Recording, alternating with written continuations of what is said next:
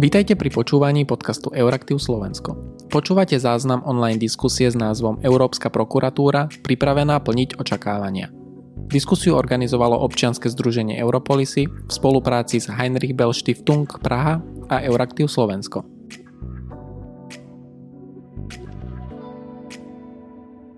Pekné štvrtkové, štvrtkové predpoludne všetkým. Vítajte pri dnešnej online diskusii, online podujatí, ktoré pripravilo občianske združenie Europolisy v spolupráci s Pravskou kanceláriou Heinrich Stiftung a portálom Euraktiv.sk. Vítam divákov, ktorí nás sledujú jednak tu v aplikácii Zoom, ale aj tí, ktorí nás sledujú na streame na sociálnych, sociálnych sieťach. Dnes sa budeme rozprávať o, Európskej prokuratúre a očakávaniach spojených s touto inštitúciou. Je to téma, ktorá momentálne na Slovensku nie je v centre pozornosti, hoci to bolo pôvodne práve koniec novembra 2020, kedy mala spustiť svoju, svoju činnosť podľa pôvodných plánov. Na Slovensku neskôr samozrejme veľmi oprávnene, veľmi pozorne sledujeme skôr výber generálneho prokurátora Sledujeme to na pozadí takého aj širšieho, dá sa povedať, dramatického, dramatického vývoja a policajných akcií s veľmi poetickými názvami.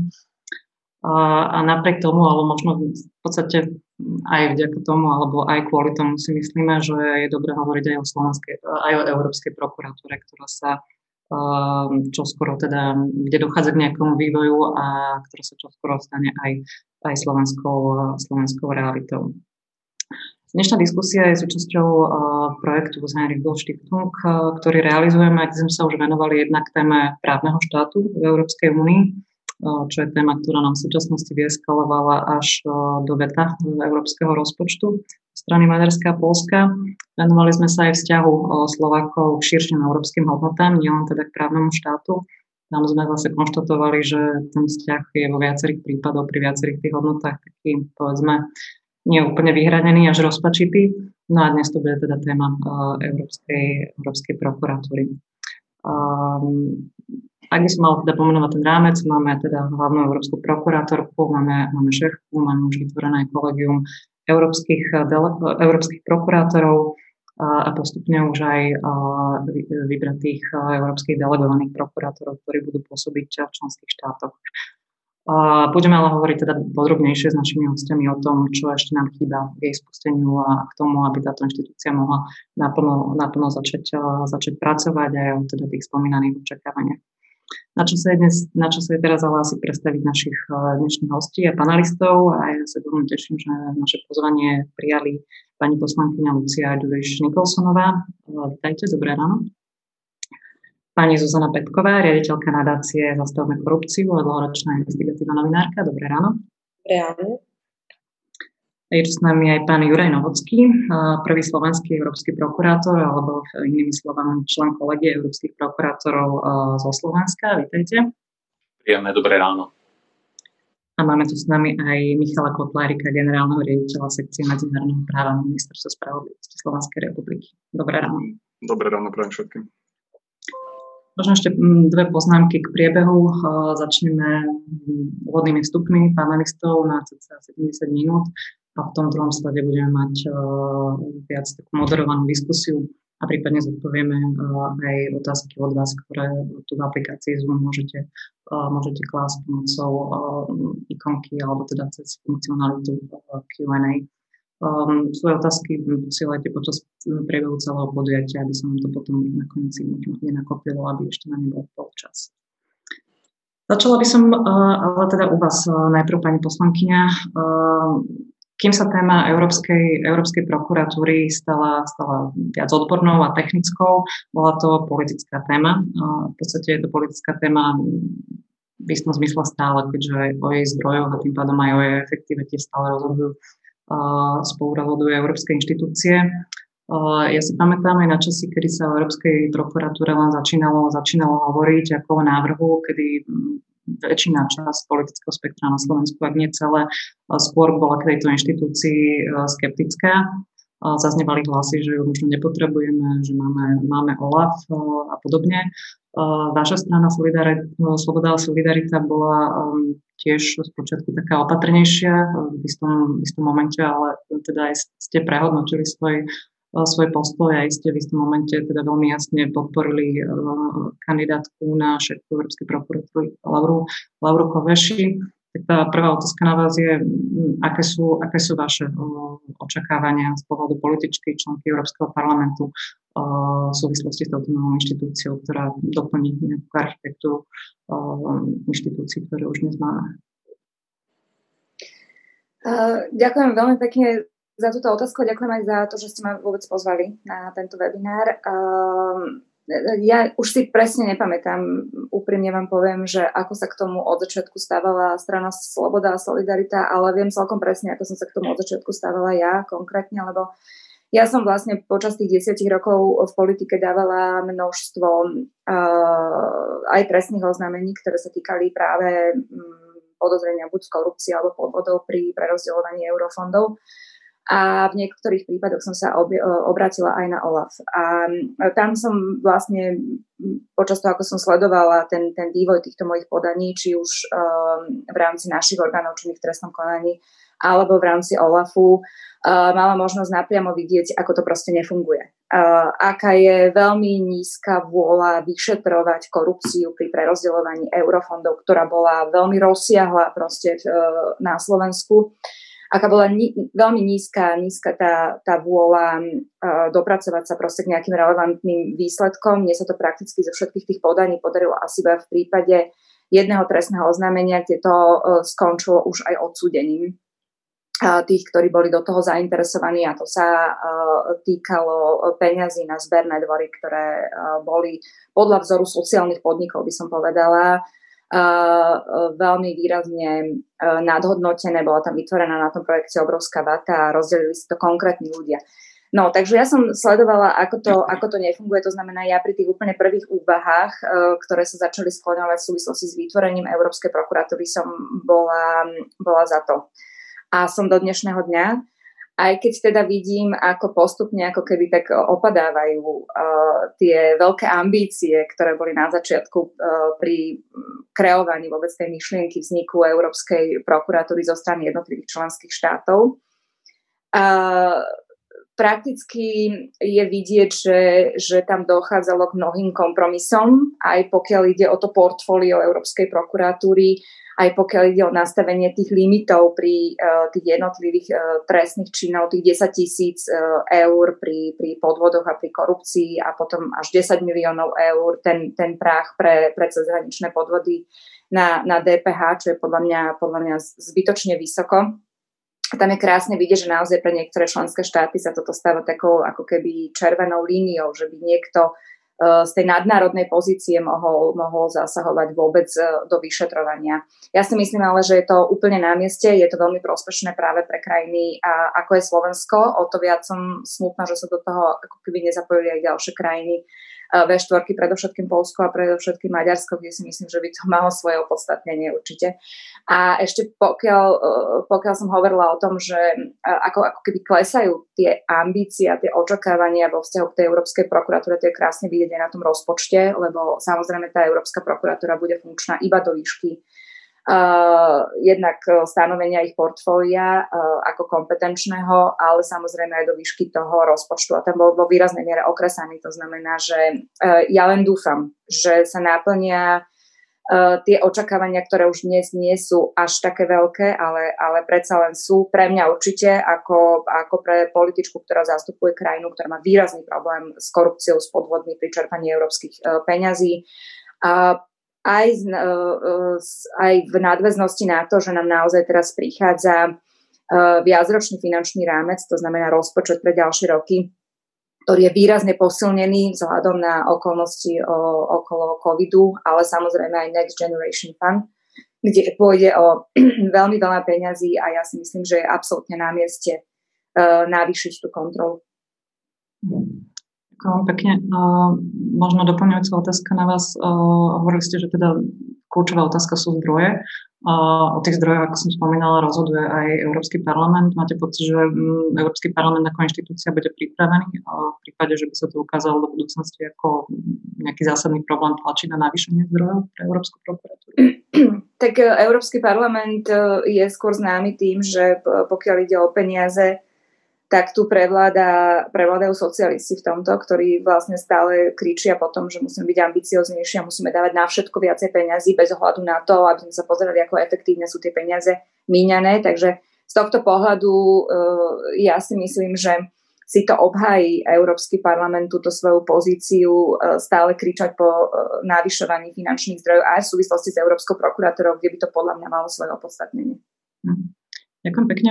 Pán Novacký, posunula by som to teraz, eh, teraz k vám. Eh, keďže ste prešli výberovým konaním na, na Európskeho prokurátora, ste členom kolegia eh, a ako člen kolegia, teda orgánu, ktorý bude pôsobiť tak povedať centrálne z Luxemburgu, ste pri tom, ako sa dotvárajú interné, interné rokovacie poriadky a pravidla Európskej, Európskej prokuratúry.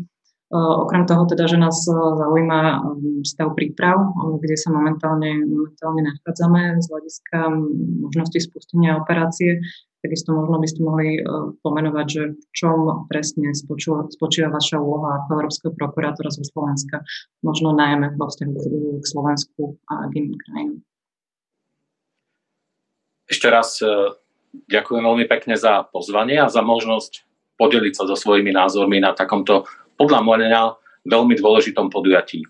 Rád by som nadviazal na tú problematiku, ktorú otvorila pani europoslankyňa a to je skutočnosť, že naozaj v súčasnosti v podstate nemáme rozpočet na to nasledujúce obdobie a nevieme, s akými prostriedkami a teda s akým rozsahom aj našich kompetencií budeme môcť ďalej vykonávať svoju činnosť. Vo všeobecnosti, čo sa týka mojej pôsobnosti a pôsobnosti kolegia, tu v Luxemburgu, budeme plniť úlohu akéhosi centrálneho orgánu pre delegovaných prokurátorov, ktorí budú zodpovední za vyšetrovanie a za zastupovanie trestných vecí v jednotlivých členských štátoch. Centrum, ak to tak môžeme nazvať, eh, Európskej prokuratúry v Luxemburgu v podstate bude robiť akúsi analytickú činnosť a zároveň kontrolnú činnosť pre týchto delegovaných prokurátorov v jednotlivých členských štátoch. Budeme sa snažiť o to, aby ten prístup k vyšetrovaniu trestných činov patriacich do pôsobnosti Európskej prokuratúry bol vo všetkých členských štátoch rovnaký. Aby nedochádzalo k tomu, že teraz berte to skutočne len ako príklad, aby na Slovensku obdobné alebo rovnaké konanie, trestné konanie, bolo posudzené inak, ako tomu bude napríklad v Taliansku alebo Portugalsku. To je vlastne našou úlohou do budúcnosti to, čo nás e, zamestnáva najviac teraz, to je vlastne nastavenie systému fungovania Európskej prokuratúry dovnútra. Tak ako ste povedali, máme vlastne k dispozícii nariadenie, ale to je ten základný dokument, podľa ktorého budeme vlastne fungovať.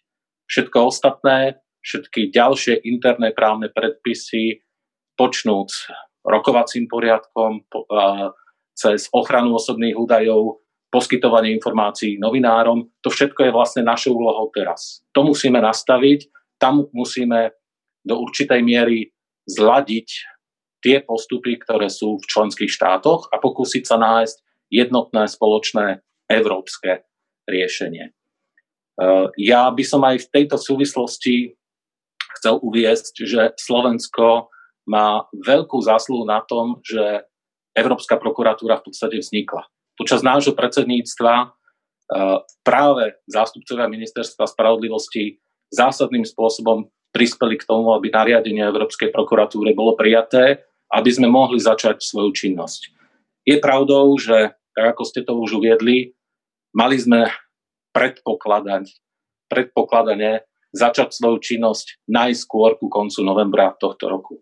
Je zrejme, že sa to z rôznych príčin nestane treba objektívne povedať, že oproti tým pôvodným plánom sme v sklze zhruba jedného roka. To znamená napríklad my ako európsky prokurátori sme mali začať fungovať už takmer pred rokom. Bohužiaľ niektoré štáty uh, svojich kandidátov nepredložili včas, zasiahla potom do toho aj situácia s koronou a reálne sme mohli začať fungovať až od septembra. Napriek tomu, a hovorím to veľmi rád, v podstate za necelé tri mesiace svojej činnosti sme boli schopní prijať množstvo tých vnútorných interných právnych dokumentov, podľa ktorých budeme môcť ďalej konať. No a čo sa týka delegovaných prokurátorov, V podstate bolo to už aj medializované. Včera Slovensko spolu s Nemeckom sú prvé krajiny, ktoré majú schválený, schválených európskych delegovaných prokurátorov, čo je opäť prvok k tomu, že môžeme povedať, že Slovensko v tomto smere plní aktívnu úlohu.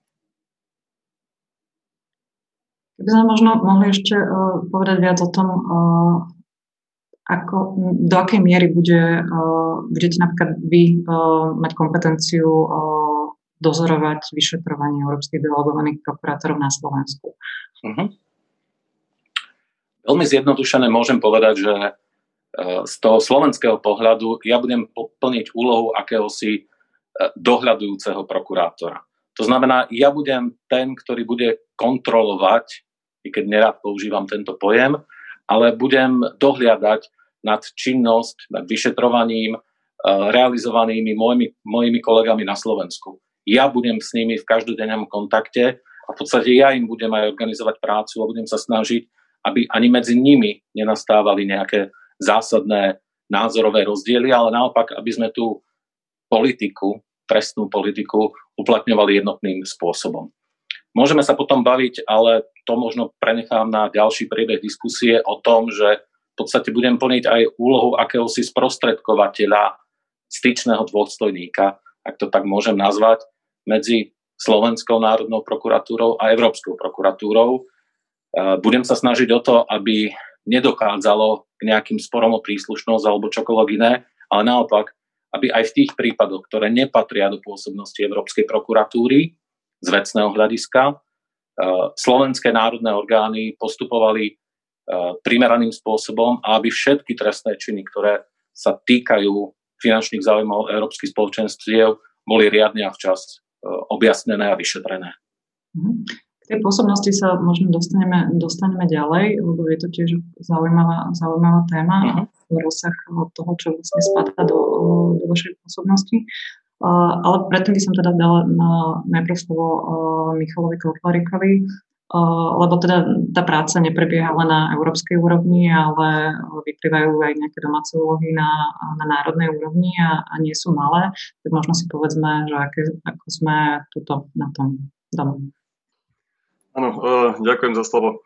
Uh, no, ja by som možno nadviazal uh, na pána Novockého, teda, že toto nariadenie bolo jednou z veľkých priorít nášho predsedníctva a teda úspešne sa nám ho podarilo donegociovať, avšak teda ako to býva na európskej úrovni, bolo to za cenu toho, že viaceré časti toho nariadenia ostali tak trošku vágne, úmyselne vágne, aby vlastne všetky členské štáty s nimi vedeli súhlasiť s tým, že boli tie veci odložené potom na e, tú dobu implementácie, respektíve niektoré až e, možno na výklad súdneho dvora. Ale e, žiaľ, keďže to nariadenie bolo príjmané jednomyselnosťou, tak tie rokovania boli veľmi náročné. V tomto by som možno sa veľmi krátko vrátil aj k tým desiatim miliónom pri podvodoch z DPH. Tak väčšia časť z výberu DPH ide do rozpočtu členských štátov. Takže e, tých 10 miliónov vlastne vzniklo tak, že niektoré štáty boli radikálne proti tomu, aby DPH bolo v pôsobnosti Európskej prokuratúry a tých 10 miliónov sa tam dostalo vlastne tak, že ak je ško- celková škoda 10 miliónov eur, tak v, tom, v tej dobe je priemer, v priemere teda škoda na európskom rozpočte tých 10 tisíc eur ako bolo už v návrhu komisie, že tých 10 tisíc eur mala byť e, škoda, e, kedy to mala stíhať Európska prokuratúra na európskom rozpočte. Takže vlastne e, ono to síce opticky vyzerá, že to je veľký rozdiel, ale, ale v realite tá škoda na európskom rozpočte je pri tých 10 miliónových podvodoch z DPH zhruba tých 10 tisíc eur. Je to, preto hovorím, že približne, lebo každý štát má trošku iné to percentuálne za percento, iné percento, ktoré odvádza do rozpočtu EU z výberu DPH, ale, ale toto bol napríklad jeden z dôvodov. No a ako som povedal, teda nariadenie samotné nechalo viaceré otázky otvorené na členské štáty a preto sa dá povedať, že potom tá implementácia na tej vnútroštátnej úrovni bola asi také najnáročnejšie eh, cvičenie, aké vôbec eh, členské štáty, myslím, za dlhú dobu v oblasti justície museli absolvovať. a bolo to najmä z toho dôvodu, že viaceré veci tam boli previazané aj na právne akty, ktoré mala prijímať Európska prokuratúra, ako napríklad ten vnútorný rokovací poriadok a podmienky zamestnávania a tak ďalej. Takže vlastne členské štáty v mnohých veciach ani nemohli začať s prípravou legislatívy, kým nebolo vytvorené kolegium a kým kolegium nezačalo schvalovať akty. Ako povedal aj pán Novocký, kolegium bolo vytvorené s asi ročným meškaním, čo áno, bola to čiastočne chyba členských štátov, konkrétne v tomto prípade išlo o Maltu, ktorá nevedela poskytnúť európskeho kandidátov na európskeho prokuratúra, ale bolo to v zásade z takého praktického dôvodu, že naozaj tá Malta je veľmi malý štát, tam majú veľmi malý počet prokurátorov a proste u nich absolútne nebol záujem ísť z krásnej slnečnej Malty, kde sa tí prokurátori majú veľmi dobre do e, nejakého upršaného Luxemburgu. E, takže, e, takže naozaj veľmi taký praktický problém, že reálne odtiaľ nikto nechcel do toho Luxemburgu ísť a nechcel kandidovať. A teda, aby som nehovoril iba o Malte, my sme mali v zásade podobný problém, a až myslím pri piatom výberovom konaní sa nám podarilo obsadiť všetky tri pozície kandidátov na Európskeho prokuratúra. Tiež sa nám to, boli sme jeden z prvých štátov, ktorí prijali zákon, ktorý umožnil, definoval to výberové konanie, ale, ale v realite, v realite nám trvalo, myslím, skoro rok, kým sme mali tých troch kandidátov. Tiež na prvé výberové konanie sa neprihlásil vôbec nikto ako na takúto top pozíciu proste bola, neviem, či obava, alebo je pravda, treba si zobrať do úvahy, že ono to bolo aj v čase, aj tá príprava zákona, aj tie výberové konania, keď bolo po vražde Jana Kuciaka a Martin Kušnírovej a začali vychádzať rôzne veci na povrch. Inak aj preto sme sa my pri príprave toho zákona snažili o maximálnu transparentnosť. Boli tam ako myslím, že výberový proces na európskych prokurátorov a európskych delegovaných prokurátorov máme možno na Slovensku jeden z najtransparentnejších v EU. Naozaj tam sa zverejňuje všetko na internete, je tam záznam z toho ústneho konania. Komisia tam je zložená z piatich osôb, kde má zastúpenie teda nielen prokurátora, ale aj súdna rada, minister spravodlivosti tam má svojho, svojich kandidátov. Takže a, a pritom hoci ktorý z tých kandidát, teda z tých členov výberovej komisie, ak by mal akýkoľvek e, problém s tou osobnou integritou alebo schopnosťami toho e, vybraného kandidáta, tak e, môže to dať do záznamu a tento záznam sa zverejňuje, dáva sa do zápisnice a potom sa postupuje Európskej prokuratúre aj s tými kandidátmi, takže naozaj veľká transparentnosť, ale myslím, že aj vďaka tomu nakoniec sa na tie pozície dostali, dostali ľudia, ktorí sú podľa môjho názoru schopní a neišli tam vyslovene politickí kandidáti. Takže sme radi, že to dopadlo v konečnom dôsledku dobre, ale teda boli tu tieto praktické problémy pri implementácii a my sme to mali rozdelené do nejakých troch fáz. V prvej fáze sme sa snažili riešiť to, čo nám ponáhľalo a to bolo ten výber tých kandidátov, takže sa tam riešili tieto statusové zákony plus teda možnosť ich vyslania do Luxemburgu. A následne tak prepojené s tým bola tá transpozícia tej e, smernice PIF, ktorá dáva vlastne tú vecnú pôsobnosť Európskej prokuratúre, plus v tej druhej fáze sme sa snažili adresovať veci, ktoré E, ktoré bolo možné e, nejakým spôsobom implementovať bez toho, aby sme vedeli, ako, aké budú tie e, akty prijímané tým kolegium Európskej prokuratúry. Takže tam sme sa snažili toho postihať čo najviac. No a potom tá tretia fáza záverečná je vlastne to, keď už teraz vieme, ako vyzerajú tie implementačné akty na tej európskej úrovni a teraz vlastne doťahujeme tú našu legislatívu. A v zásade môžem povedať, že, že momentálne máme za to, že sme na 99% pripravení po tej, na tej vnútroštátnej úrovni. Ostáva nám tam iba jedna taká drobnosť a to sú odvody za európskych delegovaných prokurátorov, kde tá podoba toho vykonávacieho aktu bola prijatá v, tak, v takej verzii, s ktorou sme až tak úplne nepočítali, respektíve ten systém, ako sa nastavil, nie je úplne kompatibilný so slovenským právnym systémom, ale nie je to problém iba Slovenskej republiky, je tam aj Francúzsko a ďalšie štáty, ktoré majú rovnaký problém, proste nekompatibility toho, toho systému. Takže tam sa bude musieť prijať ešte jedna rýchla novela, ktorá vlastne prispôsobí ten náš systém právny tomu, aby vlastne ten európsky delegovaný prokurátor na tom e, nebol horšie, ako, e, ako bol, keď bol prokurátor USP. Lebo e, máme teda, Slovensko je v tej situácii, že platy európskych delegovaných prokurátorov sú nižšie ako platy prokurátorov, skúsených prokurátorov na úrade špeciálnej prokuratúry. A teda vlastne majú nárok na ten doplatok, to dorovnanie toho platu a u nás je problém teda, že ako, ako riešiť sociálne odvody z tohto dorovnania platového, ktoré, ktoré vlastne treba riešiť. Ale na, na, na tú výšku platov Slovensko upozorňovalo tiež uh, od začiatku, že ak chceme, aby bola uh, Európska prokuratúra uh, úspešným orgánom, aby sa tam dostali tí najlepší ľudia, tak tie platové podmienky by mali byť nastavené výrazne vyššie, ako boli pôvodné návrhy komisie.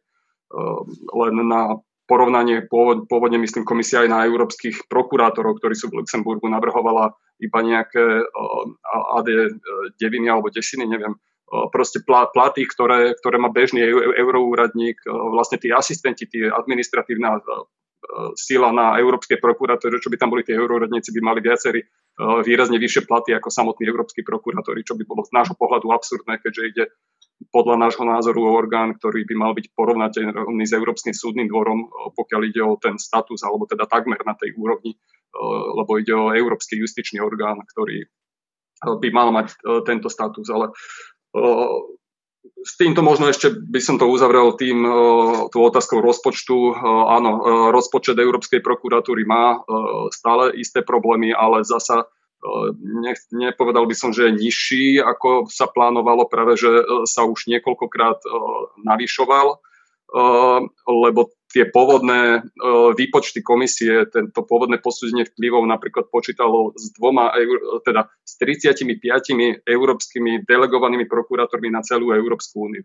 Len Slovensko má 5 Bulharsko neviem, či 17 alebo koľko teraz, keď sa to navýšilo, ale tie myslím, že celkovo sa to teraz dostalo, neviem, či na nejakých 120 e, e, pán Novocký ma, ma doplnil, lebo e, je tam nejaké číslo, postupne sa zvažuje, že možno sa to ešte navýši, ale, ale možno okolo 120-130 celkovo na rozdiel, naproti tým pôvodným 35.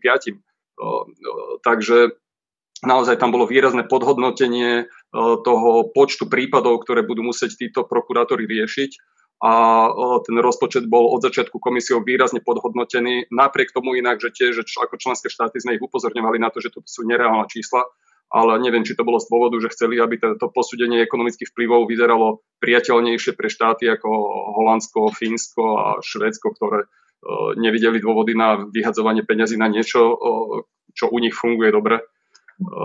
Tiež sme ich museli vysvetľovať, že, že im by nemalo ísť e, o to, že či sa dobre tieto trestné činy vyšetrujú v Holandsku, lebo tam veríme, že ich vyšetrujú, ale keďže e, ide o stratu rozpočtu EU, e, európskych peňazí, tak vlastne by malo záležať na tom, aby tieto trestné činy boli vyšetrené aj v štátoch, ako, ako sme my a, a iní. Takže, takže Áno, financie uh, sú problém, ale uh, určite to úvodné nastavenie uh, financií bolo výrazne horšie, ako je momentálne a veríme, že bude naďalej zlepšované. Jednoznačne na úrovni ministrov spravodlivosti na rade pravidelná je silná podpora pre navyšovanie tohto rozpočtu, takže je to potom skôr na ministroch financií a Európskom parlamente, ako bude ten výsledný kompromis vyzerať, ale teda z našej strany je za každým silná podpora pre posilnenie rozpočtu Európskej prokuratúry. Takže zatiaľ asi toľko na tú úvodnú iba krátko doplňujúcu otázku, to, že Slovensko bude mať 5 e, európskych delegovaných prokurátorov je vlastne teda výsledkom alebo teda priesečníkom rozpočtových možností a odhadu, koľkými prípadmi by sa mali zaoberať. Je to tak?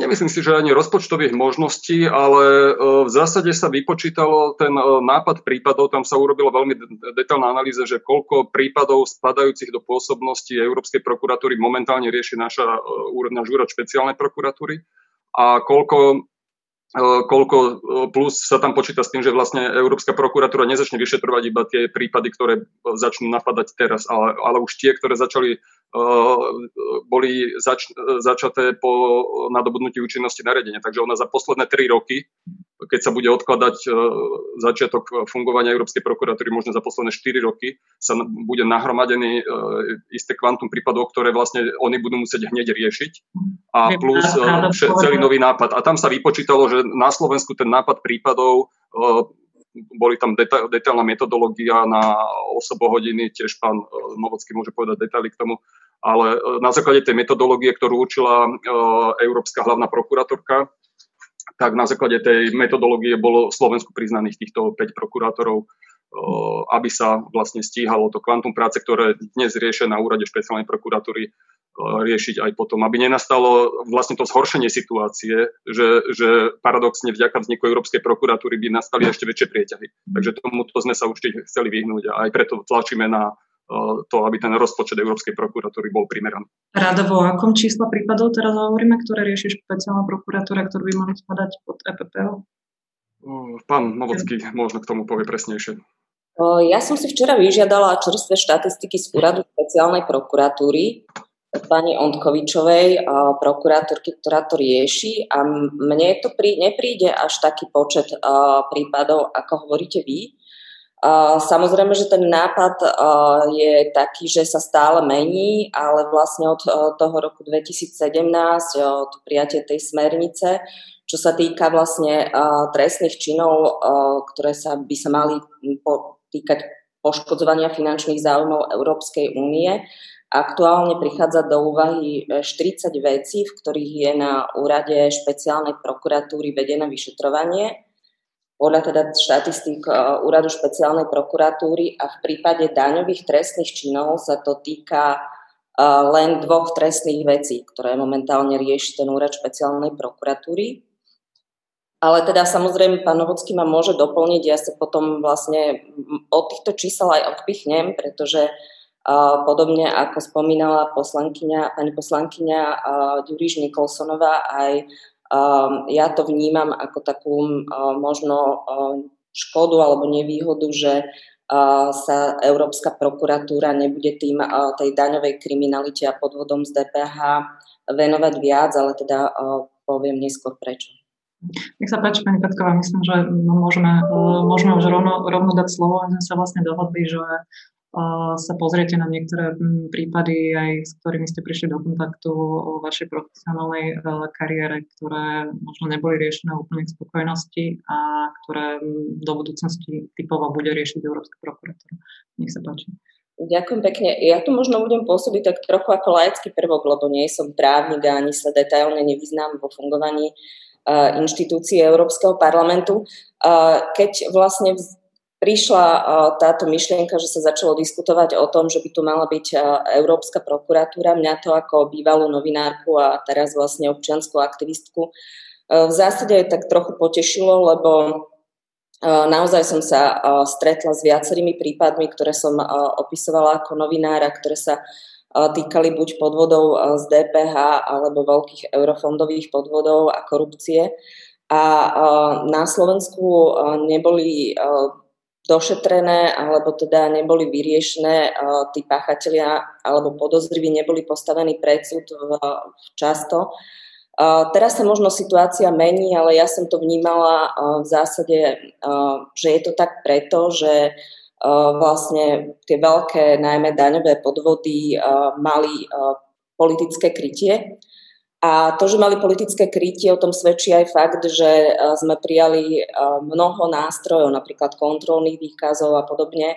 A napriek tomu vlastne tá daňová e, medzera podľa správy Európskej komisie z 2017 bola na Slovensku 23% v prípade výberu DPH, čo, bolo 1,8 miliardy eur pre nejaké porovnanie. V tom čase to bol rozpočet ministerstva obrany. A samozrejme tá situácia sa odvtedy zlepšila. Dnes možno tá daňová medzera predstavuje alebo je menšia ako 20%, ale stále je to vyše miliardy eur, ktoré nám ročne unikajú na výbere DPH. A ako vravím, bez nejakého politického krytia by sa tieto podvody robiť nedali. My sme napríklad, keď ste spomínali tie prípady, ktorými sme sa venovali, tak ešte s Jánom Kuciakom sme napríklad riešili vlastne sieť podnikateľov firiem na východe Slovenska. Pani Juriš Nikolsonová ten prípad tiež dôverne pozná, pretože vyšetrovateľ, ktorý to v tom čase riešil, išlo o podvody vo výške 75, celková škoda bola 75 miliónov eur čiže by podľa všetkého spadali do pôsobnosti Európskej prokuratúry, nakoľko sa diali nielen aj na Slovensku, ale aj v iných krajinách, Lotyšsku, Rakúsku, Maďarsku, Česku. A tam vlastne ten hlavný svedok vypovedal o tom, ktoré politické špičky mali byť do prípadu zapletené. Prípad na Slovensku vlastne postupoval tak, že vyšetrovateľ pán Pavol Milan musel pod tlakom odísť, Chovancovi sa vyhrážala mafia napokon vlastne odišiel do Prahy, ďalej sa to ťahá, ďalej sa to vyšetruje už niekoľko rokov, je tam obvinených asi 60 osôb, ale medzi nimi e, nie je žiadna z politicky exponovaných, ktoré spomínal pán Chovanec a ktoré v tom reťazci napríklad objavil neskôr aj Jan Kuciak, myslím, išlo o syna vysoko postaveného, e, postaveného sudcu a niektoré ďalšie osoby.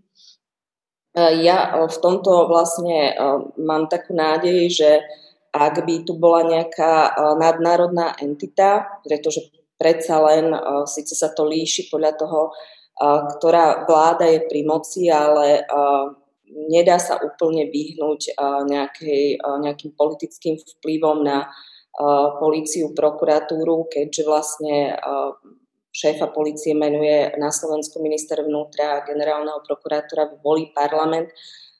Tie tlaky tu iste vždy budú a samozrejme závisí na osobnej integrite tých uh, vedúcich predstaviteľov justície, ako im sú schopní odolávať. Ale ak uh, bude nejaká vlastne nadnárodná entita, ktorá bude mať nezávislý dozor nad takýmito prípadmi, ja si myslím, že uh, tomu to môže iba pomôcť čo mám možno, že také, že, že či, či sa tie moje očakávania naplnia je presne aj to, čo už tu bolo spomínané, že vlastne ten vznik tej Európskej prokuratúry sa ťahá, že na niektorých otázkach sa nevedia členské krajiny dohodnúť.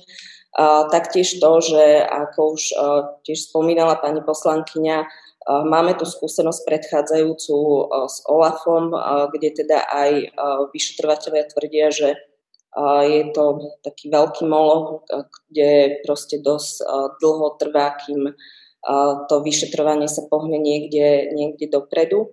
Zase na druhej strane ja mám tiež osobnú skúsenosť s Lavrou Keveši, rumunskou prokurátorkou, ešte keď bola v Rumunsku, tak som bola na takom krátkom pobyte v DNA, čo bol vlastne ten jej špeciálny úrad na vyšetrovanie trestných činov politikov a iných osôb v Rumunsku. A myslím si, že je to osoba, ktorá by mohla postaviť funkčnú a efektívnu inštitúciu, ale teda uvidíme, aké budú nejaké ďalšie okolnosti. Ďakujem vám pekne.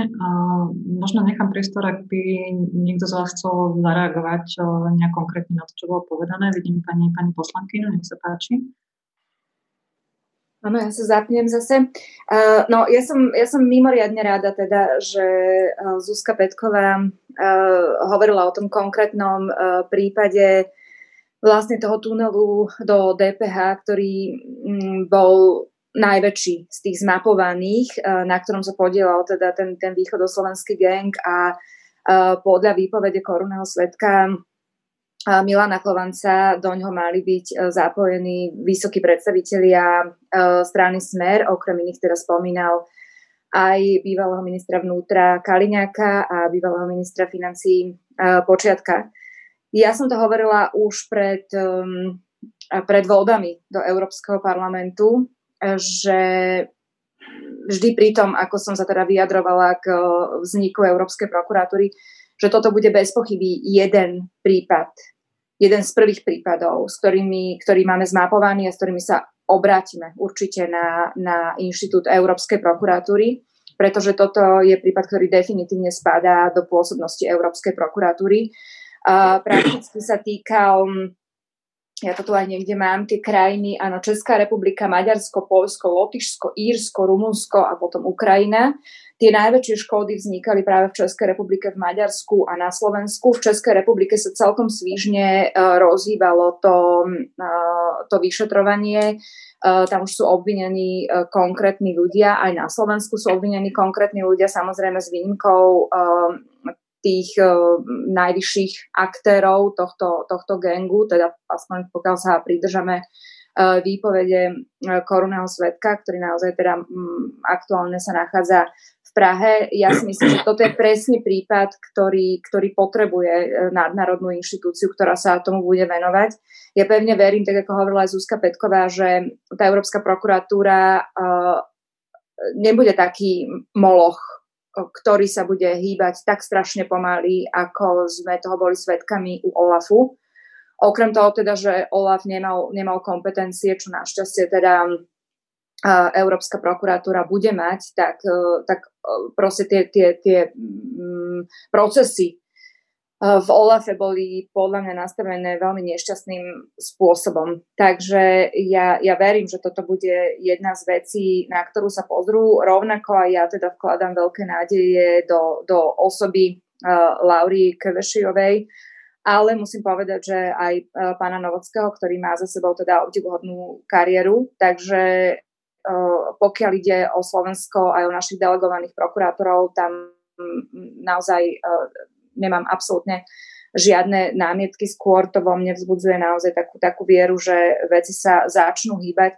Ale ja by som okrem, okrem tohto um, DPH-čkarského gengu, uh, ktorý operoval teda vo viacerých uh, krajinách uh, Európskej únie plus Ukrajiny, Uh, možno spomenula aj uh, tú tzv. taliansku mafiu, ktorá teda vo viacerých uh, členských štátoch Európskej únie cudzopasila na agrodotáciách. To je, to je tiež vec, ktorá, na ktorú sa bude môcť pozrieť možno aj úrad uh, Európskej uh, prokuratúry. Um, a čo som ešte chcela povedať? Aha, že samozrejme všetko je to vecou, vecou aj uh, toho, toho rozpočtu, ale ja pevne verím, že teraz myslím na rok 2021 komisia navrhla 37 miliónov, pôvodne mali dostať 55 miliónov, takže je to menej. Ale uh, pani Laura Kveši, pokiaľ som zaznamenala jej vyjadrenia k tomuto návrhu komisie, sa uh, vyjadrila pomerne optimisticky, že toto je číslo, s ktorým sa dá operovať. A hlavne musíme uvedomiť, že tá Európska prokuratúra proste vzniká. Uvidíme, akým spôsobom uh, sa bude napredovať ten, ten jej vývoj, koľko chýb tam uvidíme vôbec um, v tom, ako bola prijatá tá smernica, uh, koľko vecí sme pri kreovaní tej smernice opomenuli, ktoré bude prinášať aplikačná prax.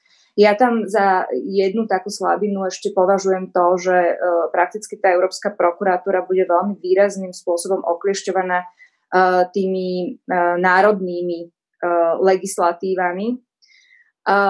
Toto mi je dosť ľúto, pretože ja viem, že Európska komisia navrhovala vytvorenie jednotného alebo jedného právneho priestoru, za ktorý sa malo považovať vlastne územie členských štátov, pokiaľ išlo o vyšetrovanie trestných stíhaní, ktoré bude viesť Európska prokuratúra. Toto mi je osobne ľúto, tam je krásne vidieť, že akým spôsobom sa k tomu postavili jednotlivé členské štáty, že pre ne to je naozaj akože červená línia, že aby niekto um, príliš um, ako keby z, toho, z tej nadnárodnej entity uh, vstupoval do, tých, do toho samotného vyšetrovania veľmi citlivých trestných činov.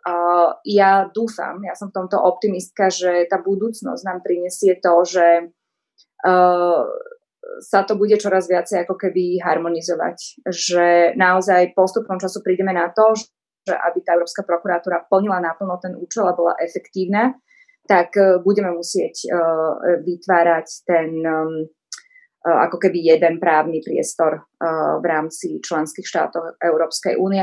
Minimálne by som povedala, by sa mali určite harmonizovať tie, tie procesné záležitosti v trestných konaniach. Mm, aj keď, aj keď nie to meritum tých jednotlivých trestných činov, ale tie, tie procesné záležitosti určite, aby to nespôsobovalo zbytočné prieťahy. Ďakujem. Ďakujem veľmi pekne. Pán Novotky chcel, chcel reagovať a, a potom už máme aj prvú, prvú otázku, ale nech sa páči na prvú vašu reakciu, pán Novotky.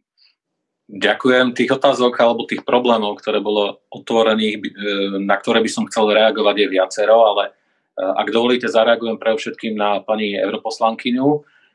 Absolútne súhlasím. Trestná vec, chovanec a spol je typovo, typovo upozorňujem, Eh, skutočne vec, ktorá patrí do pôsobnosti Európskej prokuratúry. Eh, je tu však jeden základný, zásadný právny problém a to je ustanovenie článku 120 eh, nariadenia. To nám stanovuje, že Európska prokuratúra bude môcť konať jedine o tých trestných činoch, ktoré boli spáchané po nadobudnutí účinnosti nariadenia, to znamená po novembri roku 2017. Ak si dobre pamätám, tak vec chovanec za spol to sú skutky, ktoré boli spáchané v období rokov 2010 až 2015, ak, ak teda som, som dobre informovaný. Takže bohužiaľ, napriek tomu, opakujem, že typovo je to vec, ktorá patrí do pôsobnosti Európskej prokuratúry, v tejto veci nebudeme môcť vykonávať svoju pôsobnosť. No a čo sa týka toho predpokladaného nápadu trestných vecí alebo počtu trestných vecí, je pravdou, že aktuálne Úrad špeciálnej prokuratúry identifikoval zhruba 40 trestných vecí, ktorých bolo začaté trestné stíhanie. Tu treba povedať, že potom, ako Európska prokuratúra začne vykonávať svoju činnosť, tak budeme preberať nielen tie trestné veci, v ktorých bolo začaté trestné stíhanie, ale aj tie veci, ktoré sú v úvodzovkách v štádiu preverovania. Teda nejakým spôsobom sú doplňané trestné oznámenia to je presne ten e, štýl alebo ten, tá časť trestného konania, na ktorú aj novinári, aj, aj e, neziskové organizácie pomerne často upozorňovali, že predovšetkým v tom štádiu preverovania veľa vecí skončilo odmietnutím, odložením z rôznych dôvodov. Európska prokuratúra nebude uplatňovať tento systém. V podstate sú tam veľmi tvrdé limity, aj časové. E, pokiaľ my napríklad dostaneme trestné oznámenie a bude splňať všetky predpoklady preto, aby išlo vec do pôsobnosti e, Európskej prokuratúry, do piatich dní budeme musieť rozhodnúť o tom, že začneme trestné konanie. Takže toto, toto je jeden moment. Ja môžem len povedať, že momentálne, a pozerám naozaj na aktuálne štatistiky, predpokladáme, že napríklad Slovensko ročne bude mať okolo 100 vecí ktoré budú patriť do pôsobnosti Európskej prokuratúry. Keď si uvedomíte, budeme mať piatich delegovaných prokurátorov, to znamená plus minus 20 vecí na jedného prokurátora. Opäť to nebudú jednoduché veci. To budú naopak, ako v prípade kauzy pána Chovanca alebo spol, to budú veci, ktoré budú obsahovať stovky zväzkov vyšetrovacích spisov. E, môžem povedať, hoci tam nebude napríklad ten prípad chovanie za spol, s veľkou pravdepodobnosťou tam jeden z prípadov, ktorý preberieme, bude napríklad kauza tzv. dobytkár. Už teraz je tam obvinených a vo väzbe sa nachádza niekoľko desiatok obvinených osôb. Takže skutočne nebudú to jednoduché veci. Budeme sa snažiť, teda nielen ja, ale najmä tí delegovaní prokurátori, aby skutočne tam bola vyvodzovaná zodpovednosť, trestnoprávna zodpovednosť a bola vyvodzovaná čo najskôr. Pani Petková chce reagovať, nech sa páči. Áno, ďakujem. Ja som tú štatistiku z úradu špeciálnej prokuratúry uviedla ani nie tak ako ilustráciu toho, že by som si myslela, že tí prokurátori slovenskí nebudú mať dostatok práce, ale skôr, e, že tam vidím veľký nepomer medzi e, tými e, vecami, ktoré sa týkajú poškodzovania záujmov európskych spoločenstiev a tých daňových trestných činov, že tých daňových trestných vecí, ktoré v súčasnosti by spadali pod pôsobnosť, tak tie sú tam len dve a to je podľa mňa škoda. A zase si myslím, že vlastne tá hranica od tých 10 tisíc eur je pomerne nízka, lebo ako my sa stretávame, to sú predovšetkým také podvody na úrovni možno regiónov, niekde proste vydláždili námestie a popri tom si proste niekto do vrecka strčil 10 tisíc. Ja viem, že vlastne od tých trestných činov zo škodou od 10 do 100 tisíc.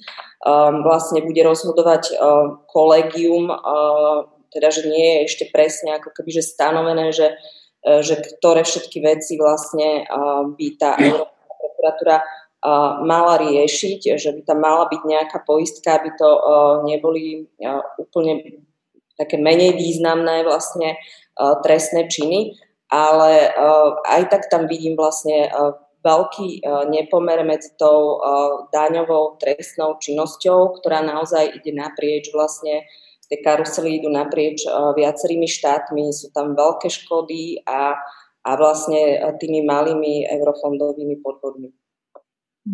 Ak môžem zareagovať ešte raz, síce som už povedal teda, že ako sa tam dostalo tých 10 miliónov, ale ono to je možno taká perspektíva, akože každý sa na to pozera z toho vlastného pohľadu. My sa na to pozeráme z pohľadu, že áno, u nás sa tieto trestné činy nevyšetrujú, alebo nevyšetrovali, hej, a bolo by fajn, keby e, tu bol niekto, kto by ich e, reálne vyšetril. E, naopak, štáty, najmä západnej Európy, sa na to pozerali presne opačne.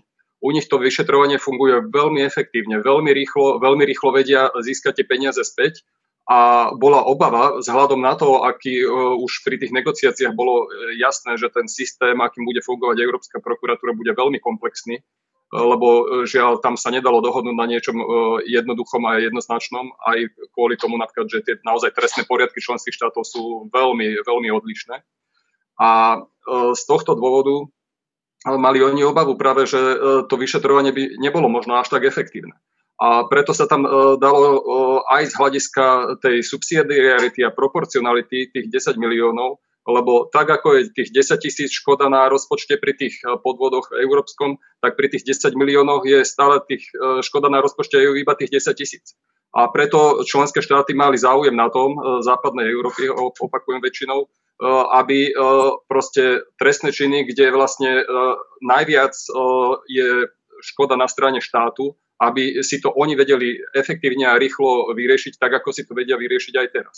Takže je to ten uhol pohľadu, ktorý žiaľ v Európskej únii musíme rešpektovať, že v každom štáte tá situácia je iná. A keď sa nariadenie e, schvalovalo jednomyselne a i keď e, e, smernica bola kvalifikovaná väčšinou, ale nariadenie bolo jednomyselne, tak žiaľ, žiaľ proste bolo to najlepšie možné riešenie, aké sme vedeli dosiahnuť a e, stále si myslím, že do toho môže spadnúť e, viacej trestných činov, e, najmä z toho dôvodu, že áno, pani Ontkovičová vám dala štatistiky pri škode nad 10 miliónov v rámci Slovenskej republiky. Lenže tá škoda 10 miliónov pre to, aby Európska prokuratúra mala pôsobnosť, je na celej európskej úrovni. To znamená, v jednom štáte to môže byť 3, v ďalšom 5, v ďalšom 4 a už je to viacej ako 10 miliónov a preto vlastne je tam tá oznamovacia povinnosť všetkých štátov a ich orgánov už pri nižších sadzbách, teda nižšej škode, lebo vlastne až Európska prokuratúra si bude vedieť tú celkovú škodu spočítať a bude vedieť, e, či splňa alebo nesplňa ten štandard. Takže aj to, čo vám poslali z úradu špeciálnej prokuratúry, je iba možno čas prípadov a reálne tých prípadov bude viacej, keď sa zistí, že škoda sa stala aj v Českej republike, aj v Maďarsku a tak ďalej. Takže eh, je to kompromis, ale nie je to až také zlé, ako, ako sa to zdá na prvý pohľad. To, to, to sme teraz hovorili, hneď dám slovo pani poslankyni, len by som ešte doplňujúcu otázku k tomu, to, to sme teraz hovorili o tej hranici um, um, pri podvodoch z DPH. Tá hranica je teda definovaná, aj sme spomínali, aj pri uh, teda podvodoch uh, s európskymi fondami, ale tam, ak tomu rozumiem správne, má Európska, uh, Európska prokuratúra istú mieru voľnosti posúdenia kedy, či sa bude nejakým prípadom zaoberať, hoci je pod, pod tou hranicou alebo nad tou hranicou aj teda môže preberať pod seba trestné činy, ktoré nejakým veľmi zásadným spôsobom súvisia s finančnými záujmami Európskej únie. Takže možno keby sme toto mohli vysvetliť, že aký je ten priestor manevrovací pre rozhodnutie Európskej prokuratúry, ktorými prípadmi sa zaobrať v prípade podvodov s európskymi fondami. Neviem, či pán Novocký alebo pán Kotlarik. Môžem, môžem aj ja veľmi stručne. Áno, tie podvody s eurofondami, respektíve všetky podvody v PIF, okrem tých DPH-čkových, majú aj tú výhodu, že, že tam nie je povinný ten cezhraničný element, tam môže ísť aj čisto vnútroštátne trestné činy. To je prvá podmienka veľmi, veľmi dôležitá. A druhá, že áno, pri tej škode 10 tisíc eur je tam možné stíhať aj trestné činy z nižšou škodou, najmä napríklad, ak sú podozriví e, zo spáchania úradníci EÚ, proste ak je tam nejaký silnejší európsky e, element, alebo teda e, ten prípad má nejaký iný presah na Európsku úniu, ktorý odôvodňuje tú intervenciu Európskej, prokuratúry. Takže zhruba tak, takáto tam je tá možnosť prebratia tých trestných činov E, s tým, e, ale naopak, že Európska prokuratúra pri niektorých činoch môže vlastne potom aj spätne delegovať e, tie veci späť na vnútroštátne prokuratúry. Proste je tam taká istá flexibilita v nariadení nastavená, aby naozaj tá Európska prokuratúra riešila iba to, kde môže mať tú najväčšiu pridanú hodnotu. A z tých iných trestných činov, teda, ktoré sú v pôsobnosti PIV, aby som nehovoril iba o, iba o trestných činoch na eurofondoch a DPH, tak e, sú tam napríklad colné záležitosti, kde clo je tiež príjmom EÚ.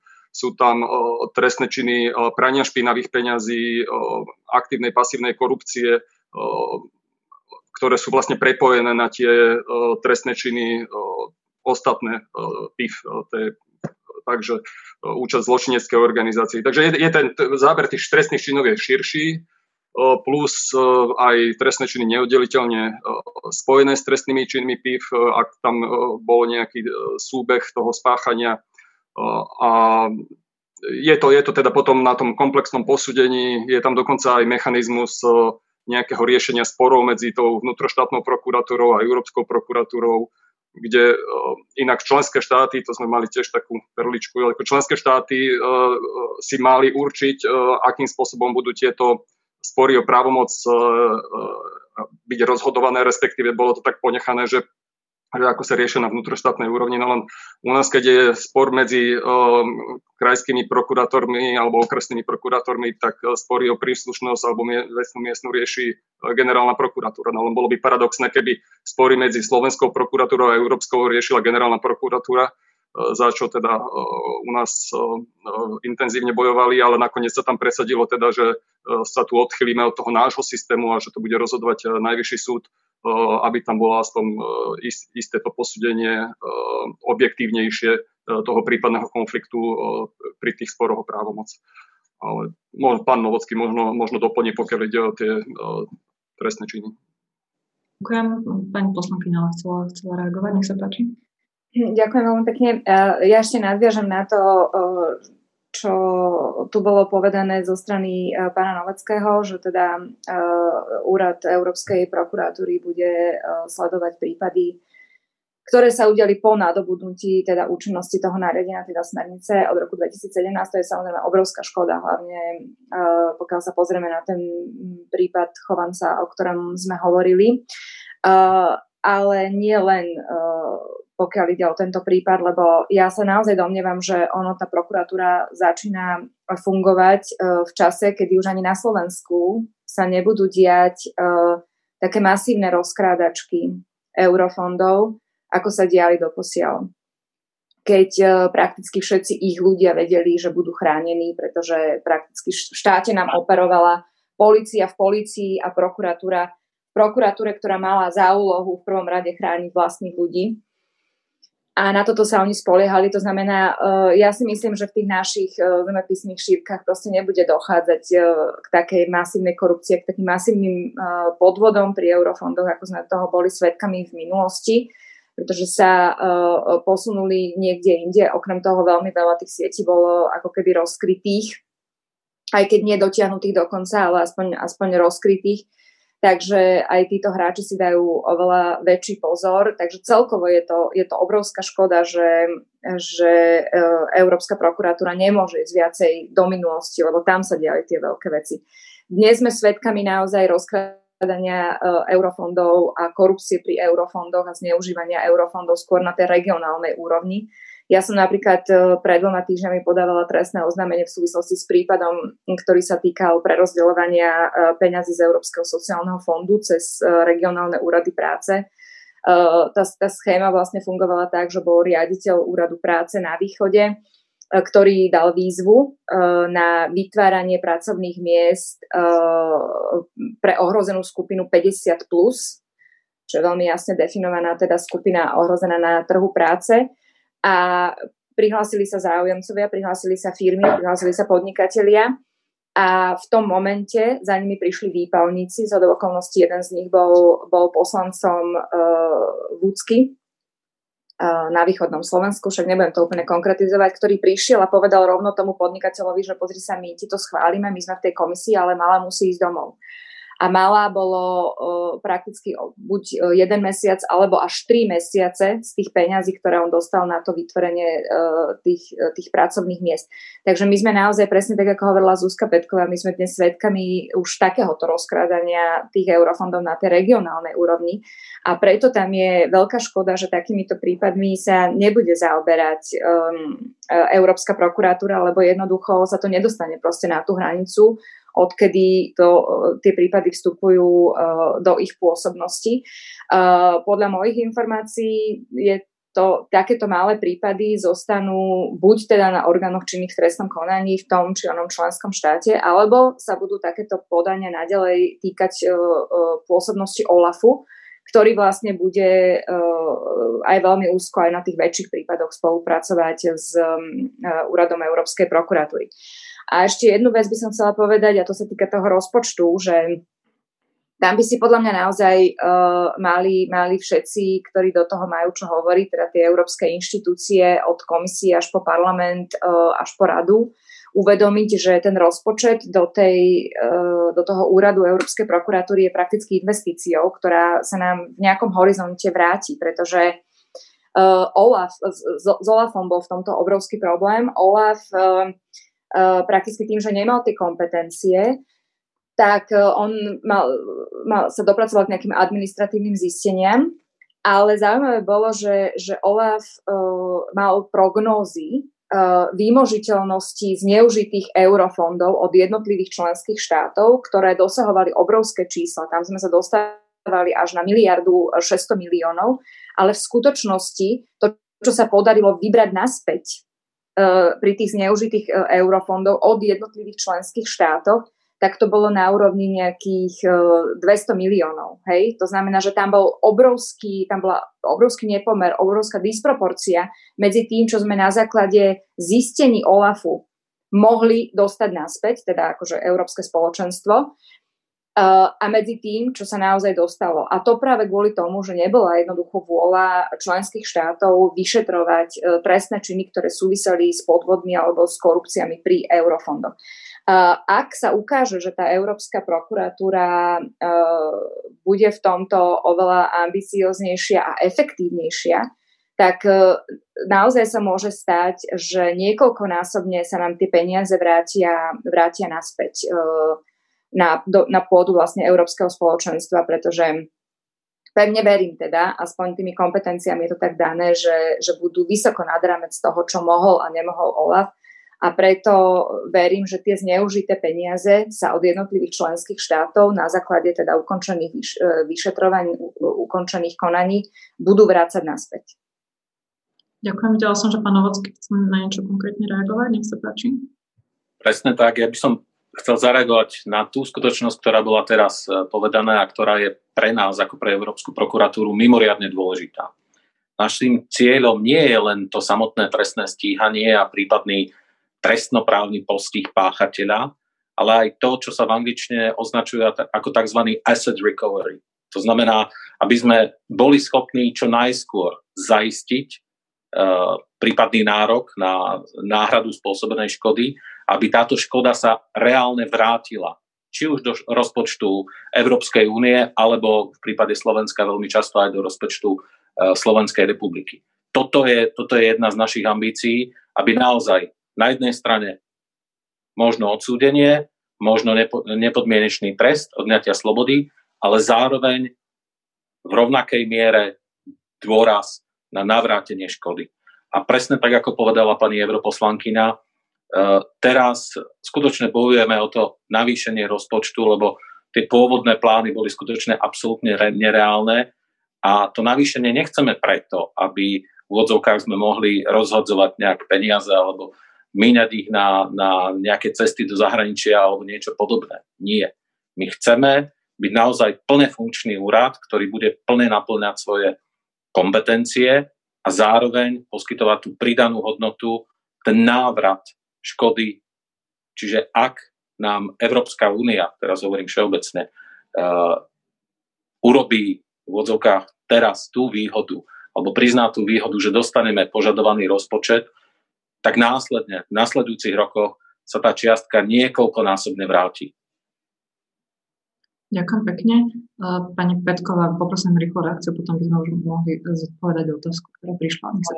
Ja v zásade som nemala ani takú reakciu, ako možno tiež uh, trochu otázku na uh, pána európskeho prokurátora.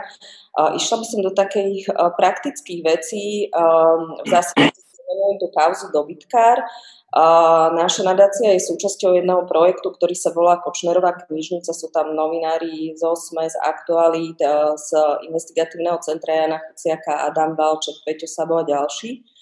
A my sme sa konkrétne e, venovali vlastne biznisu e, jedného konkrétneho nitrianského podnikateľa, ktorý je toho času vo väzbe Sledovali sme toky peňazí z jednej cyperskej schránky, ktorá sa ocitla aj v holandskej kauze. Boli tam zainteresovaný Český investičný fond a, a tak ďalej. Vlastne ja viem sledovať toky peňazí iba z verejných zdrojov, ale tak, ako sa mi javili, tak sa mi to javilo, že sú tam nejaké prvky prania špinavých peňazí. A ako vnímam to vyšetrovanie, ako prebieha na Slovensku, tak ho vnímam tak, že naša policia ako keby sa uh, ako keby tieto toky ani veľmi nesledovala, ako by sa spoliehala skôr na výpovede svetkov v tomto prípade. A tiež napríklad neviem, že, že či bol v tejto veci vôbec oslovený Český bankový dohľad a podobne, Um, mám aj také vlastne um, možno uh, skúsenosti alebo reakcie od policie, od prokurátorov, že niekedy je čas, uh, ťažké vlastne domôcť sa nejakých uh, infor, informácií, keď uh, alebo dlho sa čaká na dožiadania, pokiaľ ide o informácie z niektorých štátov. Čiže moja otázka smeruje k tomu, že či uh, sa už diskutuje, alebo či sú stále nejaké mechanizmy v rámci Európskej prokuratúry, ktoré by zabezpečili, že tieto veci sa budú vyšetrovať uh, efektívnejšie, pokiaľ ide o pranie špinavých peňazí a vlastne uh, tie cezhraničné toky peňazí a že tá Európska prokuratúra bude garantom, že vlastne tá koncovka bude rýchlejšia ako v prípade národného vyšetrovania. Ďakujem vám pekne. E, kým to posuniem e, k vám, pán Novocký, tak by som aj teda dala do pána otázku, ktorá nám prišla e, na Zoome od pána Marečka. Dobrý deň, v prípade, aké, dobrý deň, aké možnosti má Európsky prokurátor k dispozícii, ak zistí, že prokuratúra na úrovni členského štátu je nečinná, respektíve ak je činná, tak nevykonáva svoju činnosť riadne nevykonáva napríklad všetky dôkazy alebo ich e, alebo podobne. Má možnosť vykonať úkony v prípravnom konaní sám, má možnosť podať obžalobu a podobne. Ďakujem. Ak, ak môžem zareagovať na túto vašu otázku, alebo veľmi zjednodušené povedané nie. Uh, naša pôsobnosť je daná nariadením a Európska prokuratúra zo svojej povahy nemôže vykonávať nejakú kontrolnú úlohu nad národnými prokuratúrami. Môžeme urobiť jedine to, že naozaj pokiaľ ide o tie hraničné veci, to, čo už hovoril pán Kotlárik, že môžeme v úvodzovkách e, v niektorých veľmi limitovaných prípadoch prevziať e, prípad e, z národnej úrovne, pokiaľ patrí do tej našej pôsobnosti. Pokiaľ ale ide o vyšetrovanie tej klasickej napríklad korupcie, ktorá nie je spojená žiadnym spôsobom s e, poškodzovaním finančných záujmov európskych spoločenstiev, nie, toto nemôžeme urobiť. Ani v žiadnom inom prípade. Musí ísť o skutočného trestný čin, ktorý patrí do našej pôsobnosti. Nič viac, nič menej. A pokiaľ ide o tú otázku alebo problematiku, ktorú otvorila pani Petková, toto je veľmi, veľmi špecifický bod a treba povedať, že nie je tam jednoduché riešenie. Na jednej strane áno, E, pokiaľ ide o vykonávanie úkonov v tých členských štátoch, ktoré sa podielajú na činnosti Európskej prokuratúry, to zabezpečovanie dôkazov bude veľmi rýchle, verím, že bude veľmi rýchle a v podstate spojené bez akýchkoľvek formalít. Jednoducho, európsky delegovaný prokurátor, napríklad zo Slovenska, požiada svojho kolegu, delegovaného prokurátora, napríklad na Cypre alebo v Českej republike, o zabezpečenie požadovaných dôkazov obdobne ako by to urobil napríklad uh, prokurátor uh, zo Svidníka vo vzťahu ku svojmu kolegovi z Dolného Kubína. Uh, veľmi problematickou otázkou v súčasnosti je, akým spôsobom bude Európska prokuratúra zabezpečovať dôkazy, najmä čo sa týka aj teda prania špinavých penazí z tretích štátov, tým myslím nielen nezúčastnené štáty v rámci Európskej únie, ale predovšetkým zo štátov mimo EÚ. Toto je otázka, ktorá je problémom, ktorú sa členské štáty snažia vyriešiť a ja môžem len dúfať, že sa vyrieši pomerne rýchlo, pretože to je základ pre nás, ako pre Európsku prokuratúru, aby sme mali možnosť tieto dôkazy získavať. Ďakujem pekne. Ja by som mala možno uh, jednu otázku, uh, možno na pána Kotlarika, lebo tu, um, keď sme sa naposledy už pred nejakým časom spolu rozprávali o Európskej prokuratúre, uh, spomínali ste jeden zaujímavý aspekt, že Európska komisia navrhuje zvýhodniť krajiny, ktoré sú súčasťou Európskej prokuratúry a umožní im zníženie administratívnej kontroly pri čerpaní, pri čerpaní eurofondov. Um, toto, um, táto legislatíva myslím, že ešte nebola úplne, úplne schválená, alebo ako sme, ako sme na tom. Bude, bude to tak, že bude pre členské krajiny administratívne jednoduchšie um, čerpanie niektorých fondov, keď už začne Európska prokuratúra fungovať? Tak e, táto legislatíva je, ak sa nemýlim, súčasťou e, toho momentálne veľkého balíčka viacročného finančného rámca na roky 21 až 27, ktorý je tomto momente zablokovaný Maďarskom a Polskom. Takže e, či a v akej podobe to bude schválené, asi, asi nikto nevie zatiaľ ale tak dúfame, dúfame že sa nájde, nájde nejaký kompromis a že týmto zjednodušeniam miernym príde, i keď nemyslím si, že to budú nejaké ako teda úplne že zásadné zmeny pre toho bežného občana, ale teda nejaká tá administratívna kontrola mala, by mala byť trochu jednoduchšia vďaka tomu, že tu bude dozor tej Európskej prokuratúry. A inak potom ešte možno k tým právomociam Európskej prokuratúry a oklieštením, tak by som ešte povedal tiež takú vec, že Áno, členské štáty boli opatrné na začiatku a aj preto e, to nastavili, nastavili tak, že e, aby sa v zásade Európska prokuratúra mala na začiatku čím zaoberať, ale e, aby teda aj tie vnútroštátne prokuratúry sa vedeli tu nejaké to efektívne vyšetrovanie zabezpečiť. Ale s tým, že viaceré štáty už od začiatku hovorili, že ak sa preukáže efektivita tej Európskej prokuratúry a tohto nadnárodného európskeho vyšetrovania, a stíhania trestných činov, tak e, je, prichádza do úvahy e, zmena e, a rozšírenie jej pôsobnosti. A to možno aj na to, čo povedala pani Juriš Nikolsonová alebo pani Petková, že vlastne keď už to tie trestné činy tohto typu možno sa nebudú, nebudú páchať v takom rozsahu, ako sa páchali v minulosti, ale zase hovorím, momentálne sa na to stále pozeráme tak egoisticky z toho pohľadu Slovenskej republiky, ale teda tá situácia v každom štáte je iná a stále budú pristupovať aj nové štáty a proste a plus tí páchatelia e, stále nachádzajú sofistikovanejšie a sofistikovanejšie metódy. Takže neverím tomu, že by tá kriminalita vymizla. Ale e, bolo už na stole napríklad rozšírenie o cezhraničné trestné činy teroristické a ďalšie e, závažné, závažnú trestnú činnosť cezhraničného charakteru, kde e, tá pridaná hodnota tej rýchlej cezhraničnej komunikácie, ktorá je vlastne e, vďaka tej Európskej prokuratúre sa predpokladá, že bude jednoduchšia, tak to pri najbližšej revízii nariadenia určite príde na pracovný stôl a bude sa o tom diskutovať. Takže teraz budú veľké očakávania na to, keď teda Európska prokuratúra začne fungovať, aká sa preukáže tá efektivita a verím tomu teda, že tá efektivita e, bude vyššia, ako je momentálne teda v niektorých štátoch, e, možno strednej východnej Európy. Možno nebude vyššia, ako je v tých štátoch e, vyspelejších, ale, ale možno aj u nás, dovtedy sa to zlepší. Ale stále tie, tie cezhraničný element, prípadne tá možno jednoduchšia spolupráca s Europolom, s OLAFom na tej európskej úrovni a to odstránenie tých lokálnych väzieb, verím, že budú prínosom a ale teda, aby sme si nemysleli, že, že tá pôsobnosť Európskej prokuratúry je niečo zabetonované a škoda, že za chvíľu nebudú mať čo vyšetrovať. E, tomu tak nie.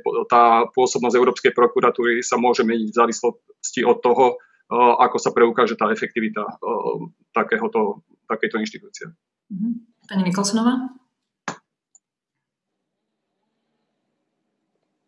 Uh, áno, ja som, ja som veľmi rada, že toto, ako veľmi správne uh, teraz podotkol kolega, uh, že vlastne toto nie je zabetonovaná záležitosť, že ona do istej miery je flexibilná. My sme svedkami pri viacerých smerniciach uh, ich revízií ďalších uh, v závislosti od toho, ako to vyžaduje situácia, čas a, a podobne.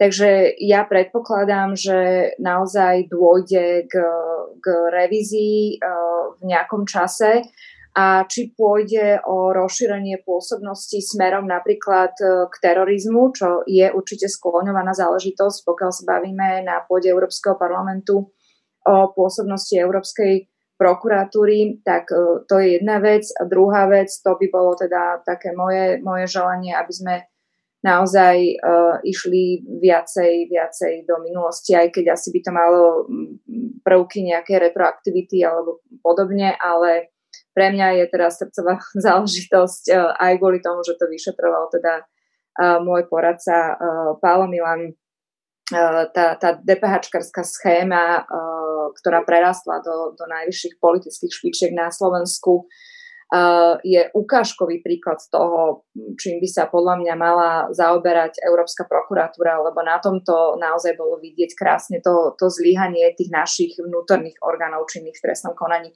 Takže ja sa veľmi teším na to, že, že ako náhle vlastne začne fungovať, e, konečne predpokladáme, že v marci 2021 e, úrad Európskej prokuratúry Takže to budeme veľmi pozorne sledovať a v nadväznosti na to, ako si to bude situácia vyžadovať, aj meniť tú jej pôsobnosť.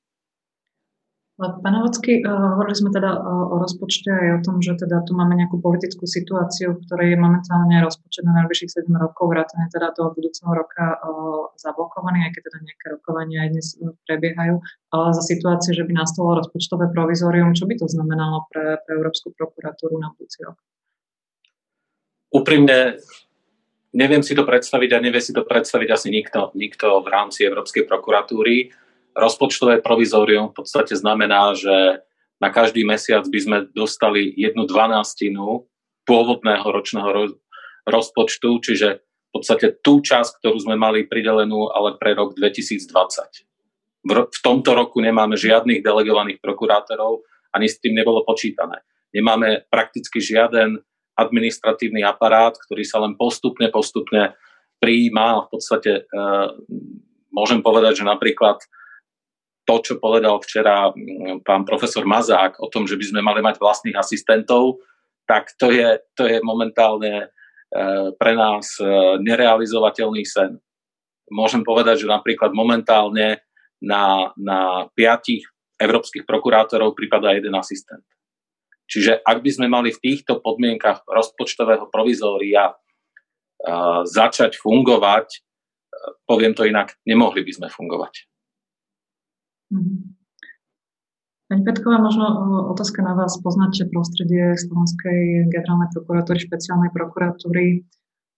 Predsa len vznik Európskej prokuratúry bude nejakým vstupom nového prvku do toho, ktorý je teda nejakým spôsobom nastavený, zabehnutý. Viete si predstaviť, že, alebo teda predpokladáte, že tam môžu zo začiatku na, nastávať nejaké povedzme také porad, poradné bolesti, že bude možno trvať, kým sa tie, tie dva systémy nejakým spôsobom so sebou, so sebou zžijú. A možno podotázka, je vôbec dnes um, teda budúci vznik Európskej prokuratúry medzi slovenskými prokurátormi témou? Zaznel možno pri vypočúvaniach na generálneho prokurátora? Uh, tak ja si myslím, že by tam nemali byť nejaké ja neviem, nejaké trenice alebo nejaký pocit nejakej konkurencie. Nakoniec pán Novocký pochádza z úradu špeciálnej prokuratúry, takže si myslím, že tie vzťahy mm, tam budú dobré. Téma medzi prokurátormi to podľa mňa nie je aj vzhľadom na to, že ja vnímam vlastne momentálny stav na generálnej prokuratúre a na úrade špeciálnej prokuratúry ako totálny rozklad, čo sa týka nejakého manažmentu. Čiže tá slovenská prokuratúra má dnes svoje vlastné problémy. Vlastne šéf špeciálnej prokuratúry je, už sa teda vzdal funkcia, ale je stíhaný vo väzbe a takisto aj tá generálna prokuratúra to vedenie, tiež nedávno sa pani Kovačková vzdala funkcie, je tu voľba nového generálneho prokurátora, takže tá téma tej Európskej prokuratúry popri tých národných problémoch, ktoré tá prokuratúra momentálne má, s ktorými sa borí a ktoré sú podľa mňa veľké v spojitosti s voľbou nového generálneho prokurátora, čo je zase veľká politická téma, tak nejako dá sa povedať, že prevažujú alebo zatieňujú tému európskeho prokurátora. Ja som ani nezaznamenala veľmi, že by sa vlastne na tých hearingoch kandidátov, ktoré boli naozaj že dlhé, boli proste v jednom prípade vyše 6, vyše 6 hodín, v prípade pána doktora Šantu, tak že by tam vôbec zaznela nejaká otázka alebo nejaký súbor otázok týkajúcich sa Európskej prokuratúry.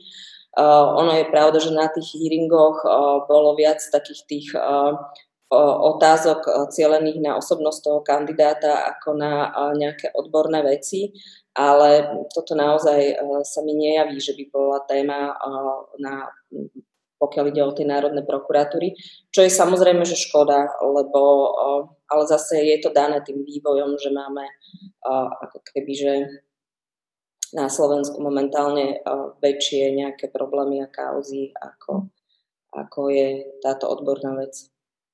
Bolo by vôbec, pre, bola by vôbec podľa vás, pre, ako je to veľmi hypotetická otázka, už viac hm, ešte smerovaná do minulosti, vôbec predstaviteľná inštalácia Európskej prokuratúry v slovenských podmienkach, keby v nej už nejakým spôsobom, dúfajme teda optimisticky, neprebiehali tie očistné procesy, ako dúfajme teda, že, že prebiehajú a prebehnú s otvorným koncom?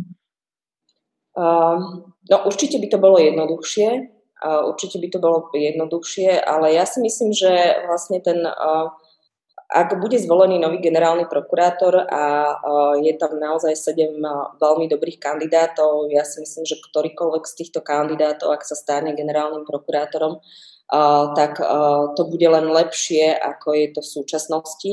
A myslím si, že tá reforma aj ten očistný proces by mohol byť veľmi rýchly, takže určite sa toto témou do budúcnosti stane a ja si myslím, že aj aj v priebehu možno nejakého roka by sa novému generálnemu prokurátorovi podarilo nejakým spôsobom postaviť tú prokuratúru na nohy a vlastne, aby začala fungovať tak, tak ako má. Ona v zásade dnes funguje, ale fungujú tí jednotliví prokurátori, ale ako, ako celok, ako management vlastne je celý management je v zásade ako keby v rozklade. Mm, pani Nikolsonová, možno ešte mm, taká viac politická otázka, otázka na vás. Vy ste teda povedali, že by ste mm, boli pripravená aj rada za rozšírenie teda posobnosti EPPO. A súčasťou tých debat o, o právnom štáte v EU bolo, bola aj úvaha, že by možno malo svoju logiku vnútornú podmieniť prístup k európskym fondom účasťou na Európskej prokuratúre, čo teda zjavne teda nie, nie, nie je zatiaľ realita. Mm, asi nie je úplne náhoda, že Polsko ani Maďarsko, okrem teda krajín, ktoré majú nejaké opt-out a výnimky z, z justičnej spolupráce, na tejto, na tejto spolupráce neparticipujú. Myslíte si, že to je legitimná požiadavka, aby sa to prepojilo nejakým spôsobom? Ja si myslím, že to je jednoznačne legitimná, legitimná požiadavka. Ja, mm, ako dáva to, dáva to logiku, viem si predstaviť proste, že by sa naozaj tá... Počúva sa? Áno. E, že by sa, že by sa znížili tá, znížila tá administratívna náročnosť pre členské štáty, ktoré sú súčasťou vlastne uh, tej Európskej prokuratúry, že sú do toho zapojené.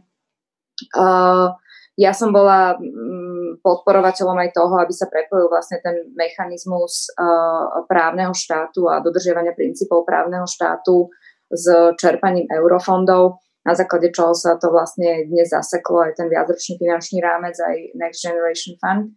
Uh, takže pokiaľ sa pýtate na môj názor, jednoznačne áno. Samozrejme názor mojej frakcie je odlišný, ale na to som si už zvykla, asi aj oni si zvykli, takže jednoznačne ja to podporujem. Mhm, ďakujem pekne. Uh, možno taká záverečná otázka aj uh, na vás, pán, pán Novocký, aj pán Kotlarik. Uh, čo by podľa vás, teda hovorili sme o tom, že teda sme asi v ročnom, v ročnom sklze, čo by teda z vášho pohľadu, keby sme sa takto rok rozprávali, bol dobrý, dobrý výsledok pre, pre Európsku prokuratúru, kde by sme o rok teda mali, mali byť, čo by sa o rok, o rok malo diať? To vás začať? Ak, ak môžem začať, prirodzene ja pevne verím, že takto rok už môžeme, budeme môcť povedať, že Európska prokuratúra nielen existuje, ale aj reálne vykonáva svoju činnosť, že už budeme mať vlastne vo všetkých členských krajinách ustanovených delegovaných prokurátorov, ktorí budú robiť to, na čo sú určení, to znamená vyšetrovať trestné činy a zodpovedať za ich zastupovanie v konaní pred súdom. A pevne verím, že takto rok už budeme vlastne mať aj tie prvé úspešné prípady. To je, to je naša ambícia a poviem úprimne, momentálne v podstate E, čakáme od členských štátov, aby nám tých svojich delegovaných prokurátorov dodali aby sme čo najskôr mohli začať svoju činnosť. Hovorili ste, že Slovensko a Nemecko zatiaľ len dodali, to znamená, že na všetky ostatné krajiny sa ešte len čaká, tak?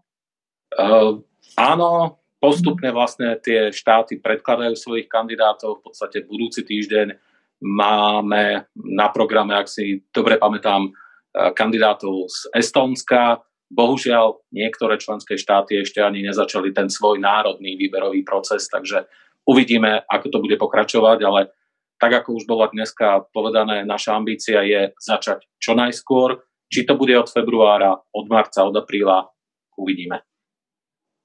Ďakujem vám pekne. Pán Kotlarik.